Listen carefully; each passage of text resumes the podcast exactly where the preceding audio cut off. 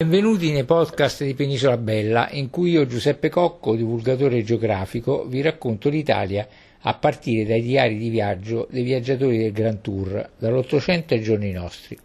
Vi invito ora a seguirmi nella visita di Porto Corsini, località balneare della riviera romagnola e frazione del comune di Ravenna. Fu costruito su entrambe le sponde della foce del canale Candiano, a 13 km dalla città Oggi solo l'abitato sulla sponda nord del canale prende il nome di Porto Corsini, mentre la parte sulla sponda sud ha assunto dal 1930 la denominazione di Marina di Ravenna. Dal 1700 fino alla Prima Guerra Mondiale, Porto Corsini è stato lo scalo portuale di Ravenna. La piccola e tranquilla cittadina di Porto Corsini sorge a nord del porto di Marina di Ravenna, dal quale è divisa dal canale appunto Corsini. Termine ultimo della Darsena di Ravenna, trade tra la città e il mare. Collegata a quest'ultima tramite un servizio di traghetto, è facilmente raggiungibile anche dall'ex capitale bizantina, percorrendo la lunga via della Baiona che costeggia l'omonima Pialassa Nonostante il trascorrere del tempo, la piccola Porto Corsini ha mantenuto quel carattere di tranquillità che le deriva dall'essere stata in passato un borgo di pescatori. Oggi la modernità ha stravolto le sue origini, come ad esempio la realizzazione di un terminal crociere, punto di riferimento per il circuito delle crociere del Mediterraneo, ma non ha di certo cambiato la sua indole. Considerato il più antico dei lidi ravennati, Porto Corsini è per lo più meta di un turismo che ricerca il mare e il contatto diretto con la natura, grazie alla ricca pineta retrodunale che caratterizza la sua costa. Non è un caso, infatti, che alla stregua della vicina Casal Borsetti offra diverse aree e soste di camper per un turismo libero e diretto, senza fronzoli.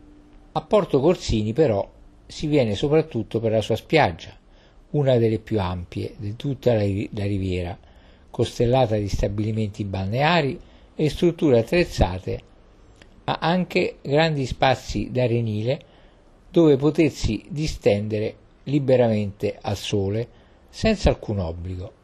La diga foranea di Porto Corsini è forse l'elemento più simbolico, insieme alla pineta, di tutta la località. Si tratta di un lungo molo di circa 3 km e mezzo che si proietta nel cuore dell'Adriatico che, insieme a quello di Marina di Ravenna, ha la funzione di protezione di tutta l'area portuale retrostante. Frequentata da pescatori e runner, è un ottimo punto panoramico per godere della bellezza del mare e costituisce un vero, un vero invito alla passeggiata a piedi o in bicicletta, d'inverno come in primavera o in autunno. Se si è invece amanti della storia, è consigliata una visita al Capanno Garibaldi, posto lungo la via Baiona, dove trovò rifugio Giuseppe Garibaldi durante la sua famosa fuga dagli austriaci, oppure l'isola degli Spinaroni, un lembo di terra incastonato nella pialassa della Baiona, legato alla battaglia di liberazione di Ravenna durante la seconda guerra mondiale.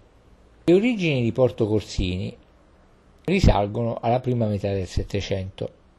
Nacque come porto della città in sostituzione dell'antico scalo esistente alla foce canale Panfilio, posto pochi chilometri a sud-est della città di Ravenna, dove oggi sorge la frazione Porto Fuori.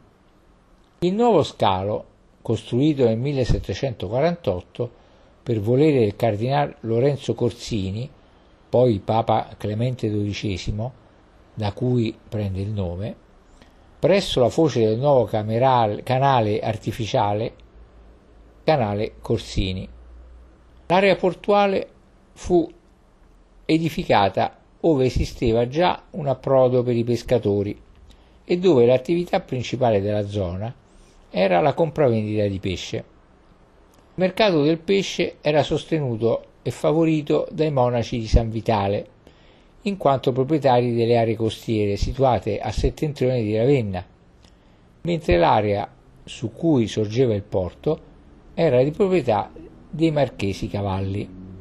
Porto Corsini è ancora oggi il porto romagnolo più vicino a un'area particolarmente ricca di pesce, che si, espe- si estende per molte miglia al largo di Punta Maestra alla foce del Po. Dopo l'epoca napoleonica, il governo pontificio emanò un editto per la regolamentazione del mercato dei prodotti ittici e rilevò la proprietà del porto. Poi, nel corso del 1800, lo scalo crebbe costantemente fino a diventare, durante il pontificato di Papa Pio IX, il più frequentato ed il più centrale per il commercio delle quattro legazioni e inoltre il porto di Ravenna era detto il più prossimo e il più comodo scalo del litorale della Romagna per Venezia, Trieste ed altri porti esteri dell'Adriatico. Il solo a cui possa metter capo ogni strada di comunicazione tra questa parte dello Stato Pontificio e il Granducato di, Toscano, di Toscana, che voleva dire Firenze, ma anche Livorno, scalo portuale di primaria importanza del Mar Tirreno. Nel 1847 attraccò a Porto Corsini la prima nave a vapore. Porto di Ravenna era, tra quelli dello Stato Pontificio, il primo per i rifornimenti all'estero.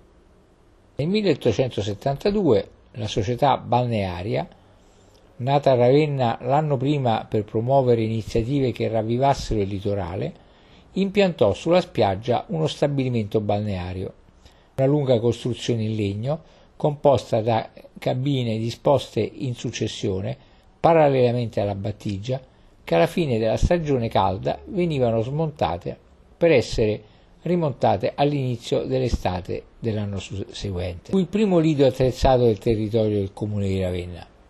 Nei successivi 40 anni però la frequentazione della costa fu sporadica a conferma dello scarso successo incontrato dal turismo balneare dell'Ottocento. La presenza dei turisti diventerà costante solamente a partire dal 1920, mentre all'inizio del 1900 lo scalo crebbe di importanza attirando marinerie da altre località romagnole che trasferirono le loro imbarcazioni nel porto Ravennate. Dopo il primo conflitto mondiale il podestà di Ravenna, Celso Calvetti, approvò il nuovo assetto urbano di Porto Corsini, che assunse definitivamente il nome attuale. Nel 1926 il giovane Eugenio Montale visitò Ravenna e Porto Corsini, che qui narrò il suo immaginario incontro con la misteriosa figura di Dora Marcus, descrivendo sul fo- sullo sfondo la bellezza della nuova sistemazione urbanistica della località.